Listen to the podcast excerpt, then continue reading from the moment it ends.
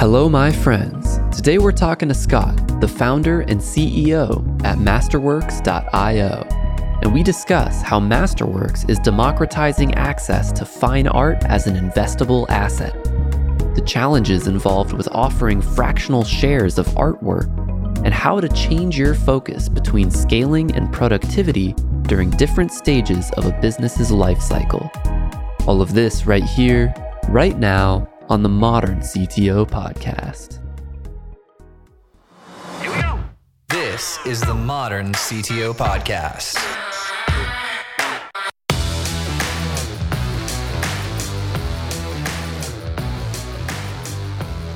Look, so a lot of people who were around in the late the late '90s, kind of early early internet days, remember this. But when when I was in high school, my very first company was basically a, a, a, gaming company, right? But at, but at the time, the internet was really new, and there weren't there weren't really games online. So we built the first major game on the internet. Um, it was a sweepstakes game where people came to the game to try to uh, to try to win money.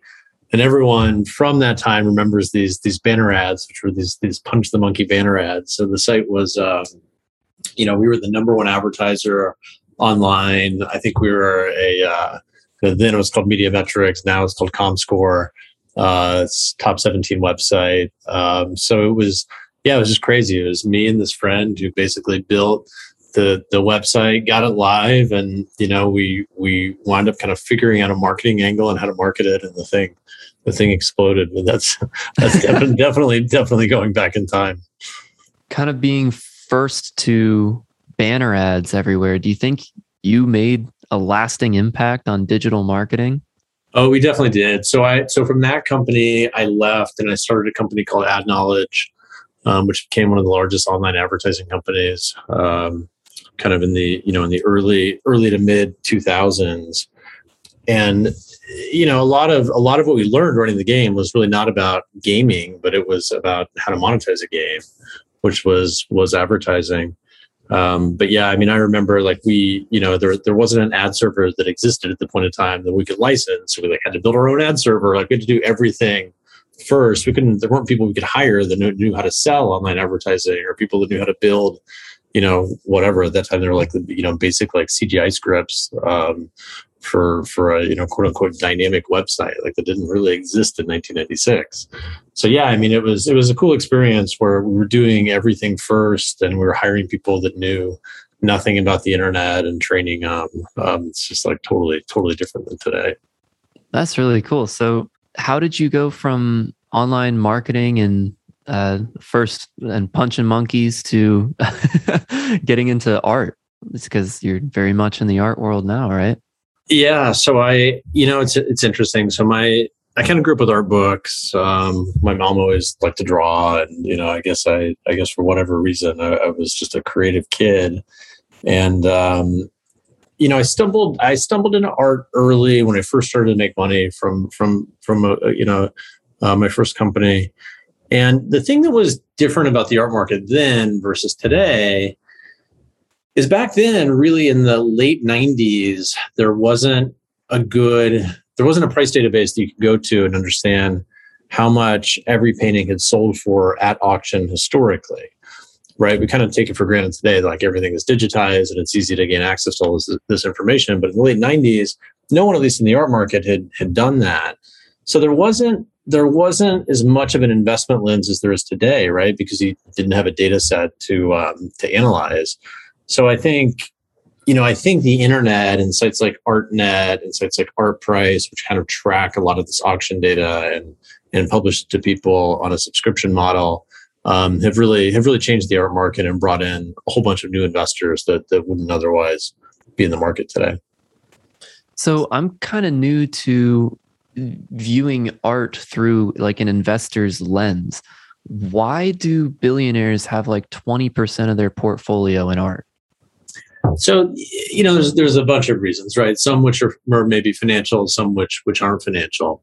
So I tell people to think about the art market today very broadly as lots of wealthy families living around the world trading $10 million paintings just to help you contextualize it right so thousands of families living around the world sort of trading these paintings with each other now when someone buys an expensive painting today, let's, let's say they buy a $25 million Basquiat, they definitely think that painting is going to go up in value.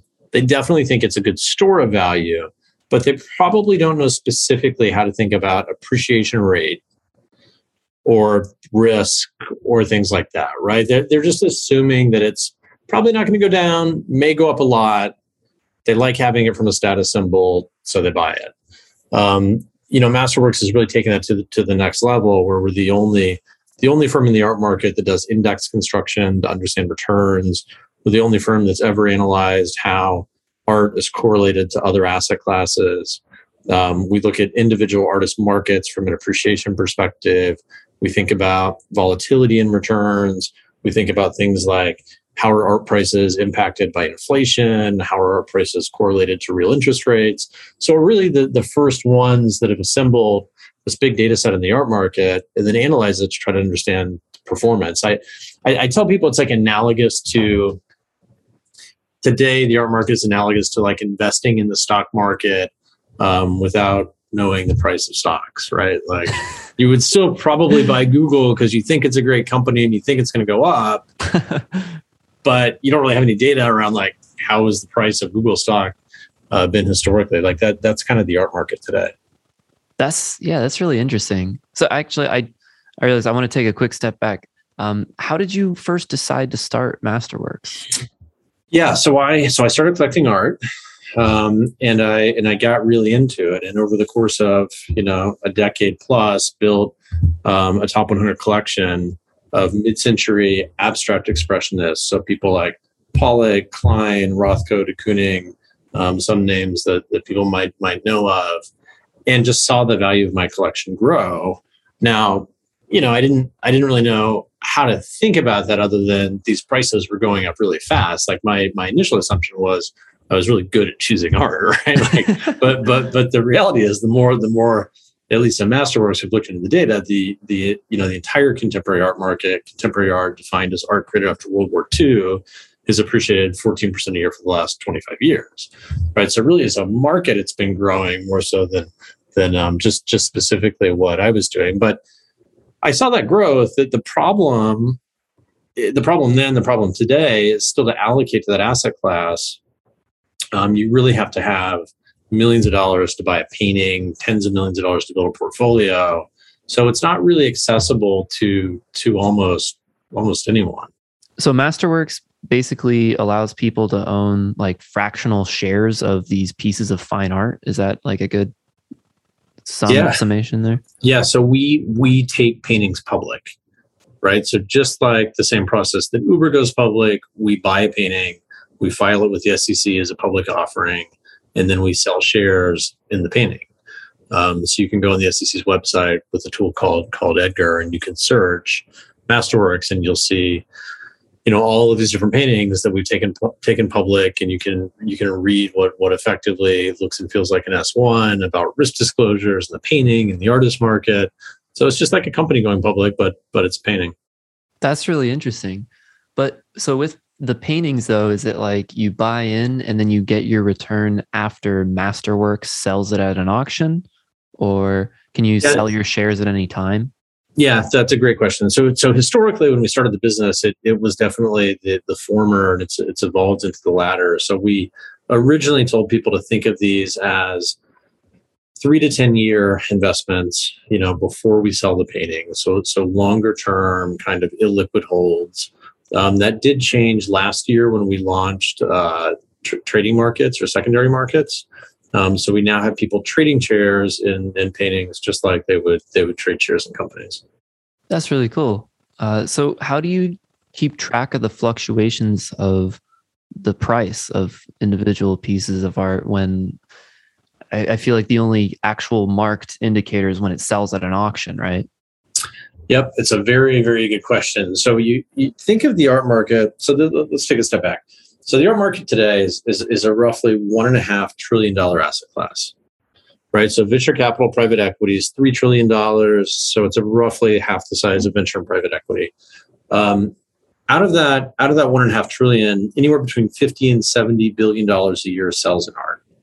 So think of it as a couple percent turnover every yeah. single year, right? Um, if you uh, if you look at the performance of that asset class, contemporary art specifically has appreciated 14% per year for the past 25 years. Um, I'm just forgetting your question now. What was your question? Your question was how do you track the yeah? How do you track the it? prices? Yeah. So so since since out of, out of the 60 billion dollar a year that that sells, half of that is a public auction, right? So we have a huge data set on paintings that are just transacting publicly at auction, uh, really around the world. And at least in the US, the UK, and Western Europe, there's either state level or federal laws that require uh, auction prices to be to be publicly reported in a fair and, and transparent way. So it's actually a really interesting, very reliable data set to understand prices of different artist markets and individual paintings on, on a global basis. It's not, frankly, that dissimilar to real estate. So think about how when a house sells, like if you list your house to sell and it sells, that's that's a comparable that someone else with a similar house will look at. So we do the same thing. Like if we have a 1981 Basquiat and we're trying to understand how much is this Basquiat worth, we'll look at other 1981 Basquiats that have sold publicly. You know which ones are similar stylistically. Um, you know maybe the the dimensions are similar, and we we basically um, you know value works that way, just just like you would real estate. And is it also influenced by like the demand in the secondary market for the fractional shares? Yeah, today it's totally not. So we really divorce um, how we think about appraising paintings to investors from uh, trading activity in the secondary market.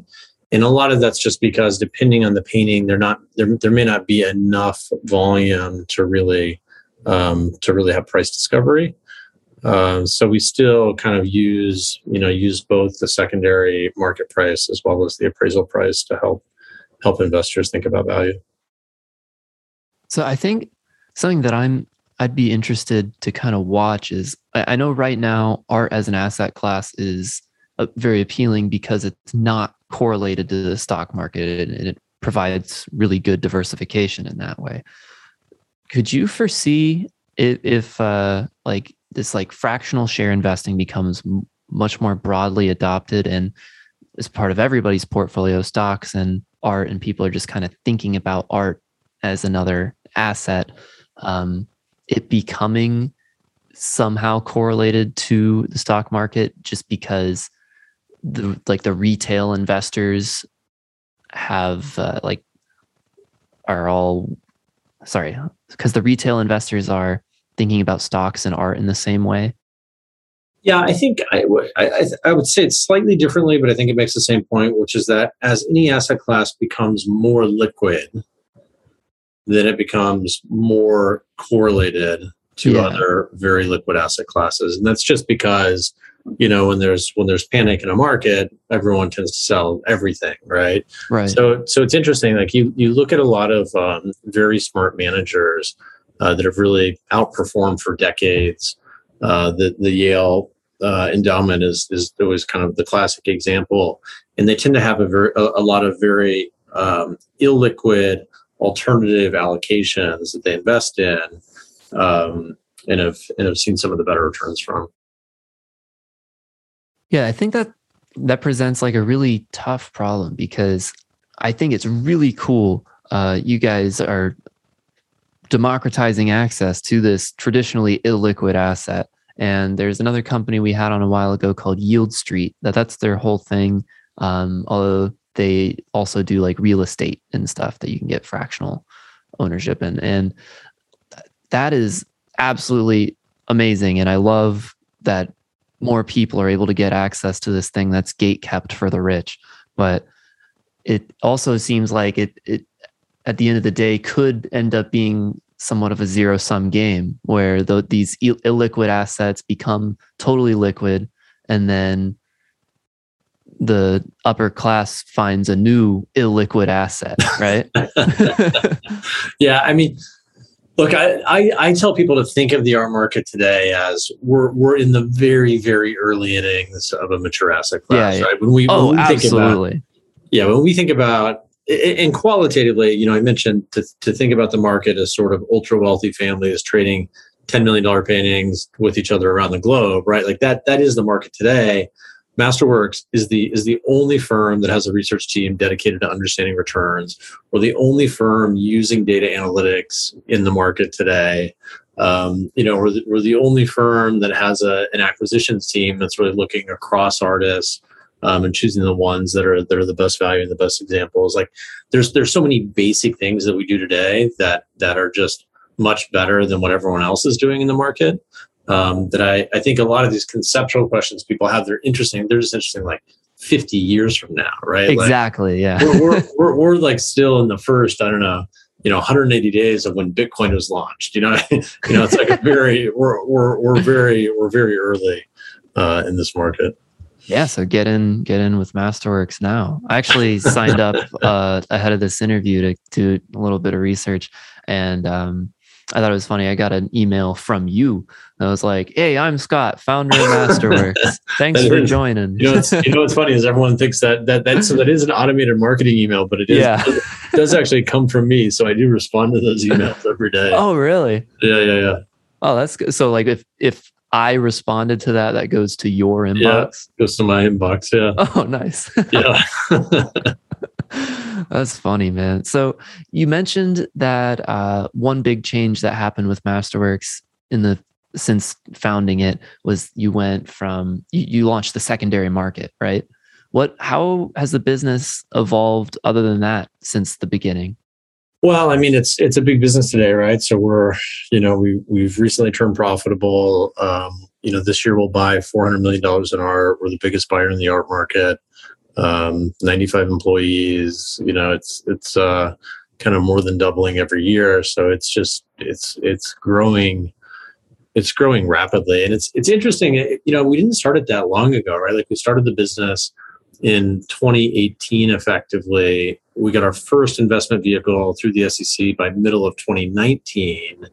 Um, so it's really only been a couple of a couple of years, but you know, thinking back, even though when we first started it, I mean, we didn't know if there was product market fit for people being interested in investing in art. You know, we knew the asset was, class was appreciating. We didn't know how much it was appreciating. Um, we right, didn't know right. if it was necessarily non-correlated to other asset classes. Like a lot of the things in the beginning were sort of were sort of just a hunch. Um, but today, you know, 200,000 investors on the platform. A lot of these one, two million dollar paintings sell out in days. Ten million dollar paintings sell out in you know less than a month. Twenty million dollar paintings will sell out in thirty or sixty days. So um, it's it's definitely definitely growing a lot. That's crazy. And so when you're talking about these paintings selling selling out, it's because you only sell like the amount of value that the painting costed total. I think it's a finite thing. Yeah, these are all fixed price offerings. So you know, if it's ten million dollar offering, we sell $10 million. Um, so it's basically now the way the flow works is we launch a painting, we send out an email, and it's kind of first come, first serve.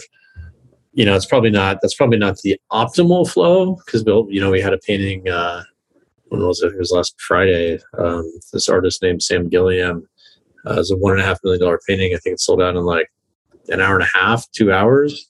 You know, so well, it, it, creates issues when paintings sell out that fast sometimes because people feel like they didn't really get a chance to, um, you know, an opportunity to to invest. So at some point, that you know, we probably need to change that flow, but that's that's how it is currently. So let's talk about artist markets. What is an artist market? Yeah, so that's a that's a term we use a lot, and and really, you can just think of an artist as having their own market or their own mini economy that's unique to them. And I guess in certain artists' okay. cases, it's not even mini, right? So if you look at an artist like Monet, uh, Monet this year will probably sell somewhere between 250 and 400 million dollars. Um, if you assume that five percent of you know Monet's paintings actually sell this year, then you can get to a market cap of five billion dollars right? Oh. The total value of all all Monet's work. Um, so when we think about artist markets, we're thinking about what's the total value of all paintings from that artist. How many of those paintings are turning over each year, and then what are the returns that we're seeing in that individual artist market? Like how how much a price is going up. Um, so you know it's really it's really interesting because you you can look at these artist markets very similar to how you can look at any other asset class. So if you you know, if, if you look at your, you know, other asset classes you're investing in, you think about what are the returns, what are the volatility in returns, and then what are the risk adjusted returns, or what's often referred to as a Sharpe ratio. And we think the same way about artist markets. So you look at an artist like Monet, we think he's actually a, a really, really interesting artist because his returns have been very low compared to most artists that we track. His returns are roughly six to seven percent, but his volatility in returns, I'll get this specifically specifically wrong, but it's something like five percent. So his Sharpe ratio is well above one, meaning that he's an incredible store of value. The returns are, you know, pretty predictable. Um, and investing in Monet, you know, you're, you're you can be reasonably confident that you're probably probably not going to lose money. There's always exceptions, and you know it can happen, but you're, you're you're probably not going to lose money.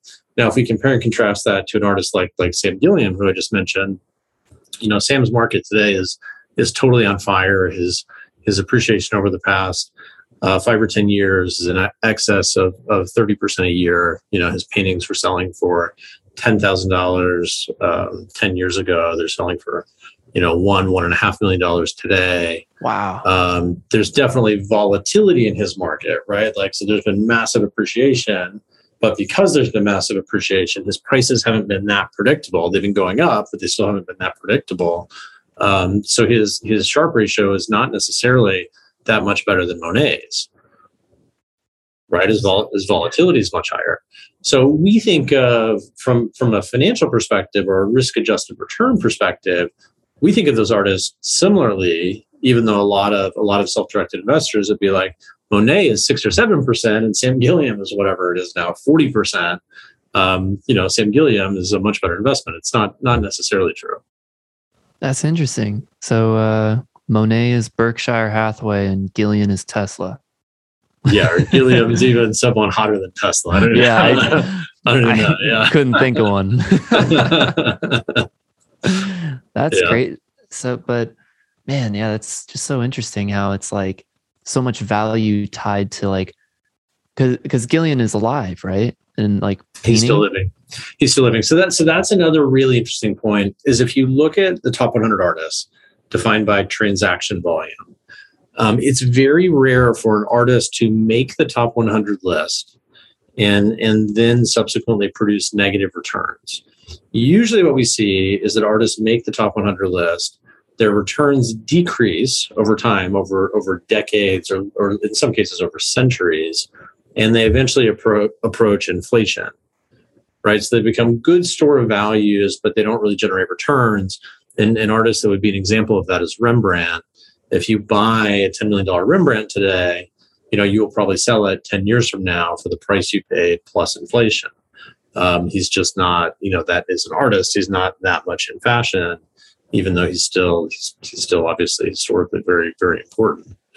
Um, you know, there's other artists too in the in the top 100 list that you can look at, like um, like Damien Hirst is the one that I that I often use use as, as an example.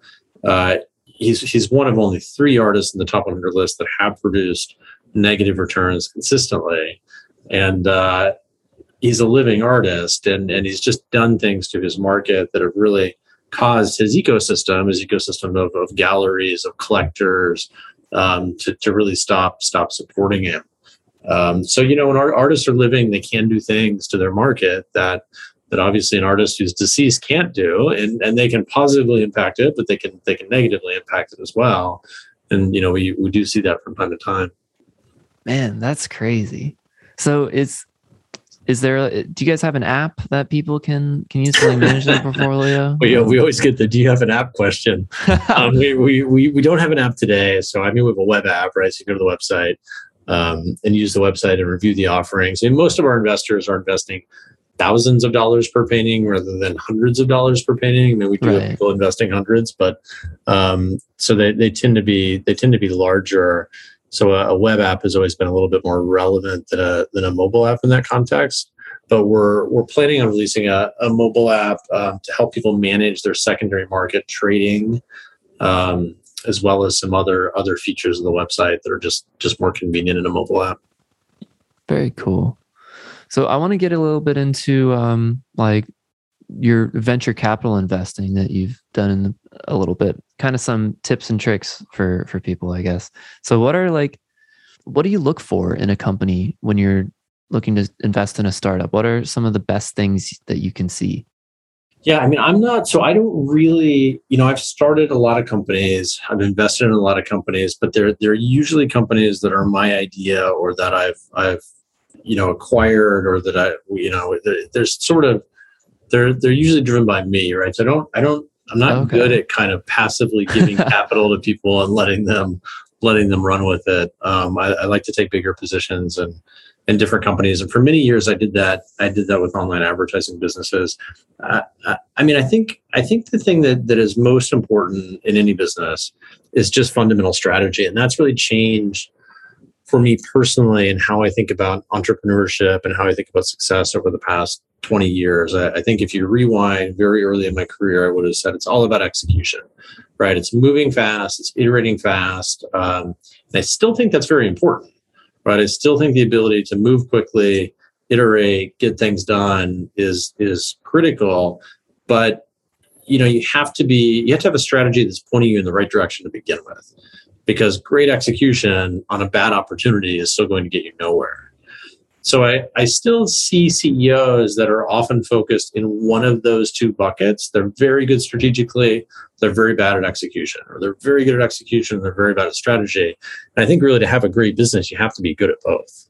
That that makes a lot of sense. I mean, you really can't do anything without both. Or well, you can't do one thing, you could run your business into the ground but yeah. Yeah there's there's there's a, there's a lot of companies with ceos out there that are just you know charging towards walls. Like you know it doesn't you never want to be that guy. For sure. So uh, how do you how would you describe your personal approach to leadership at your company today? Yeah i mean i think i think leadership is always you know obviously it's always an extension of of the founder. Um, mine is really just an extension of my personality and what what I've found over the years to work for me. And what works for me is is really a culture that's very data driven, very frankly task oriented, very um, measurable and objective. Uh, you know, for example, like obviously our business has has a lot to do about art. I mean, there's a lot of the business that has nothing to do about art, right? There's a lot of the business that's to do with building technology and kind of you know financial engineering and sort of like all all of the stuff that we're doing for the first time. But we hire a lot of people from the art market. Um, you know, candidly, 95% of the people that work in the art market today are not culture fits with Masterworks because they're not data driven. You know, they don't they don't know how to make decisions based on data. Um, we just you know we're looking at the asset class through a very objective lens like like nobody's really done before.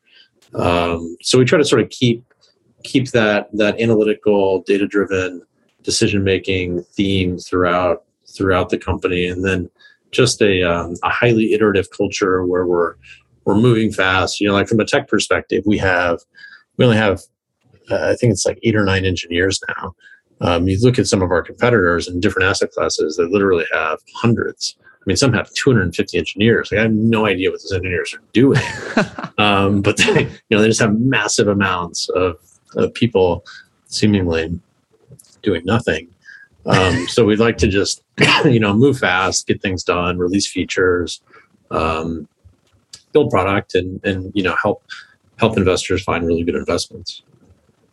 You know, a, a, bit off topic, you mentioned that it seems like there's these companies that have engineers that are doing nothing. I actually just yesterday read this uh, Wall Street Journal article talking about a trend in um, not not only tech, like lots of kind of just like high earning roles that have gone remote during the pandemic of people picking up a second full time job and uh, faking it and not telling anyone. Um, oh yeah, I can totally see that there's like stories of people that uh, set up two webcams on their computer and take two meetings at once if they don't have to like say anything. Um, I was like, man, that sounds like uh, that's better than any raise you can get. That's double your salary. yeah, I mean, cultures are interesting, right? Like as you see companies go from 10 employees to 100 employees to 500 employees to 2,000 employees, it, it, it, they they just slow down, right? Like like highly complex organisms that deal with people like they, they just don't they don't move quickly. So it doesn't doesn't surprise me. I mean, the, I think the productivity at a lot of these big companies is just really low. Um, I mean, you said that your company's currently at 95 employees. Like that's not tiny. How are you keeping keeping it fast, like practically? I know. yeah. You, I mean, the biggest company I've had is has been has been 600, right? So so everything from whatever four people through through 600. Um, you, you you know we we talk a lot about and we think a lot about people structure process but not in the context of you know how do we get more of it? In the context of when do we need it and when do we not need it? So for example we're we're definitely right now focused on on scaling right? So when i think companies go through a scaling phase you, you don't want to focus on efficiency. So from from a process perspective efficiency doesn't matter right effectiveness matters rolling out key features that are high priority that help the business grow quickly is really really critical but I don't care if I have to overhire someone or if the structure is not perfectly efficient because I'm just focused on tripling the business this year.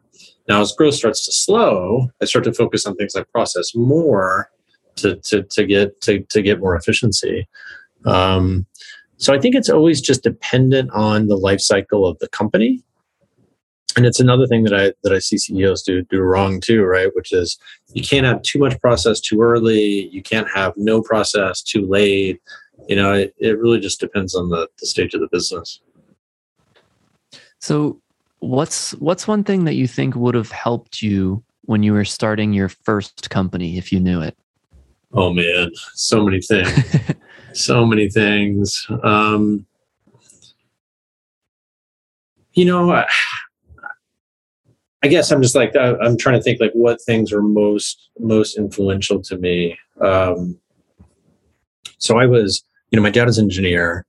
Um, I started doing web design early, early in high school. Um, kind of when the internet was was starting. I actually ran BBSs before the internet. I was kind of a geeky geeky kid, and uh, I think my people skills early on were were most challenging and I tell people these stories and they laugh about it because they say it, hasn't changed that that much. But like when when I, when I was when I was, I just had no people skill. I mean, I was super aggressive, had no people skills, very binary in terms of how I thought about things. I mean, I remember this meeting I had at my first company, um, and there's a sales rep sitting in this meeting, this big room. I, I don't remember how many people were. 20, 30, 40 people, something like that, right? And this one sales rep just kept asking questions consistently to me that were just totally off point, totally annoying, total distraction. And he raised he raised his hand, his hand in this meeting. He asked the question, and I pointed to him and I said, "You're fired. Get out." And to me, it was totally rational right? The guy was just totally, totally out in left field. He, he wasn't contributing. He just wasn't working. He wasn't providing value. So from my perspective, you just get out, right? but you know, lear- learning how to how to deal with that and communicate more effectively um, over time, I think was probably was probably one of the biggest challenges I had. Still have. Yeah, I mean, I think that that sounds about right for just where you were in in life and in your career? Like because that yeah. was your uh, that was your your first company that ended up being like top 20 ranked websites right? Yeah yeah, yeah. that that was the company yeah. Yeah and you're you're in your I early 20s yeah, yeah. you're like this is this is how bosses are right? Something like that yeah. Yeah. No i mean i and i think that's that is a, a really valuable lesson though thinking just having more patience and empathy for the your employees because i'm sure that guy was probably i mean i can't say he was probably a decent salesman but he could have been a decent salesman um yeah. just a bad meeting guy um and he, was, he, was, he, was, he wasn't a good salesman but okay. yeah he uh he just yeah yeah so I, you know i think i think that's right i mean i think one of the things you learn in a leadership role is, is sometimes being right is is is not you know just being right isn't necessarily the be all end all right? Like you can be right and you can still be wrong or you can still kind of you know hurt the company culture or you can still eh, it's yeah be, being being right isn't necessarily always the most important thing yeah that's and that, that's a really powerful thing to I mean, learn and let go of because yeah i mean really in that hard. in that situation i was definitely right but it was still wrong you know what i mean right right yeah. uh, that makes sense so I guess uh, one one more topic I want to cover before we wrap up is um, how do you because when you're talking about iterating quickly and learning fast and moving fast as a company, failure is a important and valuable part of that. Uh, so how do you approach failure within your teams and allow them to to try and fail and learn and, and be okay with that?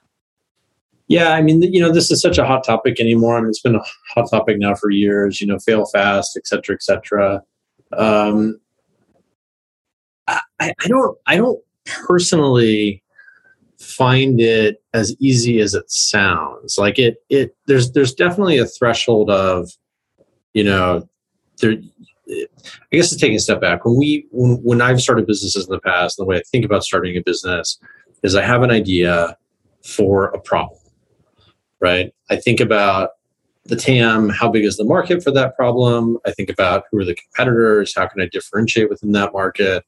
Um, I think about product, right? Like, is there is there a product that's easy to build that that that solves that problem? Um, and then we prototype it and we start testing, right? So with Masterworks, we we had this idea of allowing people to invest in in paintings um, we weren't quite sure how the financial product would work, we, you know, but we basically built a website um, and we started running ads on Facebook, um, a fake website, right, that didn't really exist. Was just just to kind of like prototype the concept, see see what our engagement was like, see what our cost per leads were, see how people interacted with it if they engaged with it. And we had really good data back, right? Like we had really low cost per leads. There was really high engagement. So at that point, we decided to to go to go all in and start um, you know, start building the business. So we then had to, to go through all of these hurdles where we, we had to solve in order to, to for the business to keep going forward, right? Like we, we had to securitize our first painting with the SEC, which had never been done before. We had no idea how regulators were going to react to that. That yeah. was a huge risk. I mean, they could have shut it down. It took us a year and a half to get the first painting through the SEC. And believe me, that was a stressful process, right? Like we're building the company hoping that eventually we we get cleared to sell securities in these these vehicles. Um, so my, this is a long-winded way of saying I don't know in that situation how failing fast or this concept of failing, know, knowing when to fail would have ever worked because I never knew if if it would exactly be successful. We just kept pushing a little bit further every time, hoping that eventually you know, it works. But but a lot of these businesses, you kind of have to think of them as is is there's 10 things that have to go right in order for it to be a big win. And you complete one, you check it off the box, and then you go to the next thing.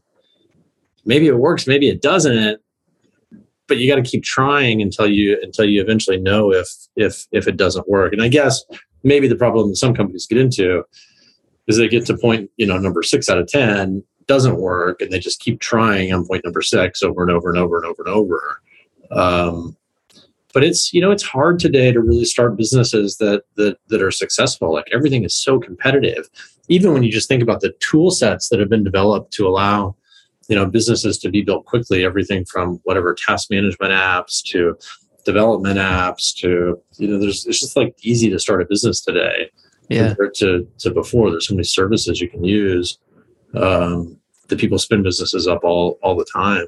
But I don't, you know, it's always taken us at least a very very shortest period, six months, maybe maybe twelve months to figure out if something something really has potential. Yeah, on the on the topic of how it's there's so many tools out there just to spin up a business. Um, just a really interesting use case of of that logic is uh, there's this company Firefly Aerospace that we actually got to talk to a little while ago. And they're like a SpaceX private space company building rockets and stuff. But he said the their CEO said that their long term vision is to become like an OEM marketplace of rocket parts that yeah, any cool. company can just kind of buy different parts to make a rocket that fits in a niche of the space industry Yeah, and super just cool. make a space company. Yeah, that's But- super cool. yeah, so I think if it's happening there, it's happening everywhere. And Yeah, you know, you know, like even Slack is such a great example. Like we used to, in, in a lot of the first companies I had, we used to run IRC servers. Like a lot of people don't even know what IRC is, but that was the first chat protocol on the internet, right? And, and that was really the concept that that Slack was um, was founded on. I think when they first started the app, it was actually running the back end was running on on IRC servers, and they just reskinned the the front end. Um, but yeah, I mean, Slack now has totally changed businesses yeah. and like uh, how can i mean how can you in today's world how could you function on email only you know be No. impossible Like, so just the ability to kind of use those tools and and quickly start generating productivity is is really different than it was 15 or 20 years ago For sure. Well, before we wrap up, is there anything that we didn't get to cover today that we want to make sure we hit on? What, what do you want to shout out for Masterworks? yeah so the masterworks shout out so uh, masterworks.io go go there create an account uh, click click request access Get your email from Scott. get get your email from me, which you can respond to, and it will be me. Um, so uh, yeah, um, schedule a time to speak to our membership team. They'll they'll run through how you're investing today, kind of um, you know what your risk tolerance is, enable your account, and you can start investing in art. And and I mean fundamentally, our thesis is this is this is one of the most compelling asset classes, right? If you if you think of contemporary art, which has returned 14% a year for the past 25 years, it's non-correlated. It deserves a place in a portfolio, whether it's one percent or whether it's five percent or whether it's ten percent. You can debate the allocation, um, but but we do think that that really every type of investor should have some some allocation to it. Thank you so much for listening. And if you found this episode useful, please share it with a friend or a colleague who you think would get value from it. And if you have topics that you would like to hear discussed on the podcast, either add me on LinkedIn or send me an email, joel at moderncto.io. Every time I get an email or LinkedIn message, it absolutely makes my day and inspires me to keep going.